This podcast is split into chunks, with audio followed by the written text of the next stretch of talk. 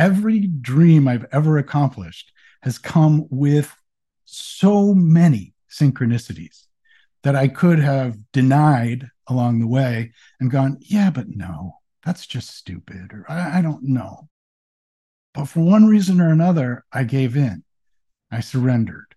Uh, I decided, yeah, I, this is this is right, because I and, and I know you'll probably see this in your own life too. There's times where you were just like, you knew something was right, and it was, and then you wonder, why isn't it always like that?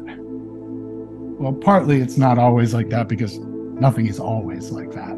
The nature of life has changed. But we can get closer and closer by the choices we make with our attention. Welcome. I'm Eric. For over 40 years, I've lived many of my dreams by approaching life like a hero's journey. Awaken Your Myth is where I share the skills and ideas to support you in transforming your life into a hero's journey. A life that's closer to your dreams, helps others, and makes a positive impact on the world. When we take the power of surrender along with intention, so it's an intention that we are going to surrender to what life has to offer. And we get into that gap between feelings, and thoughts. Now we have access to letting our intuition, more non conceptual knowing that comes from the deepest part of who we are. That's the sweet spot. Now we can know okay, this dream aligns with my intuition. The doubts are not a part of that because I, I can get to the spot where I'm not letting them go off into controlling what my thoughts and actions are. So when we take that gap and we surrender there instead of surrender to the doubts, we are opening ourselves up to the synchronicities that life provides.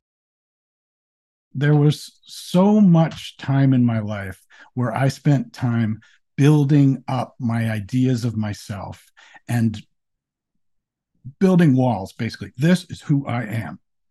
And then getting up on the ramparts and defending that. You know, I'm I am this person. And I would get into very serious arguments with people about it. And I would tell them why they were wrong and, I, and who I was. And it was literally like standing up, like uh, Monty Python and the Holy Grail when they're standing up on the, the wall and throwing cows and stuff. Ah, you are stupid. Um, I, I was like, I was ridiculous about it.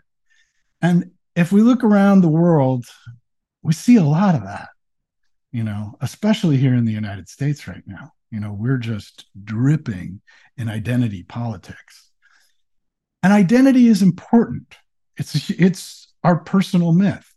Um, but a big part of what is missing in our in our Western culture anyway is that we have very few shared myths anymore.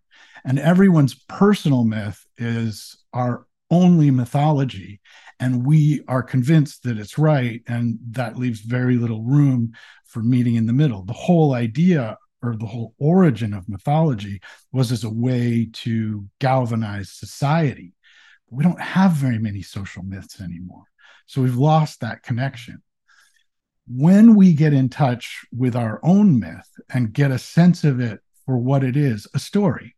It's not true or false. It's just a story, um, one we can use to further our dreams, one we can use to build community, to share with others, to to give treasure back to the the boon, bring the boon back to the uh, community. Then we've got an opportunity to kind of build something like a group mythology again, one person at a time, one connection at a time.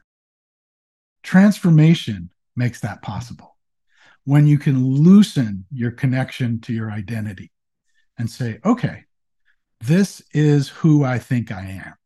And I I know that it, it feels like me, but it isn't the extent of who I am. And we are, in a sense, all one as well. We're all people. We all have hopes, dreams, things that we want, things that we are, are afraid of.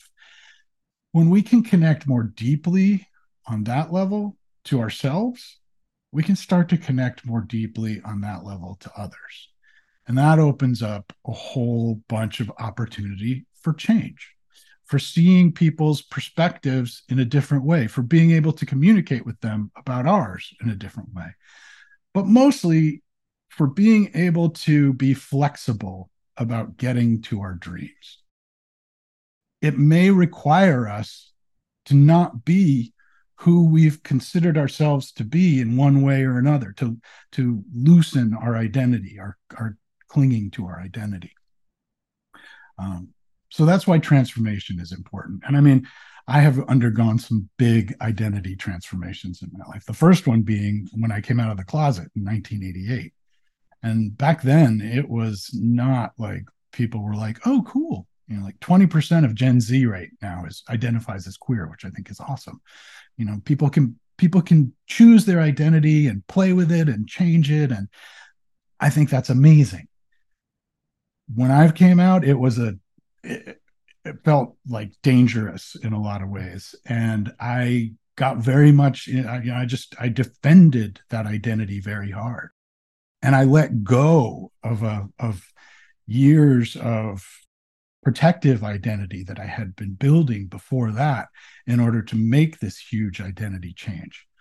It was scary and hard, but so worthwhile because ever since then, I've been finding ways to live more authentically and inhabit that identity more flexibly, more loosely, more uh, less dogmatically. And I think that's super important, and that's that's another part of what transformation is about.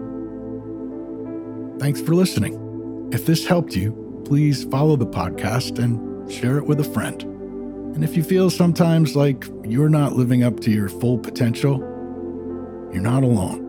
To get support for your journey of self discovery, come join us at awakenyourmyth.com.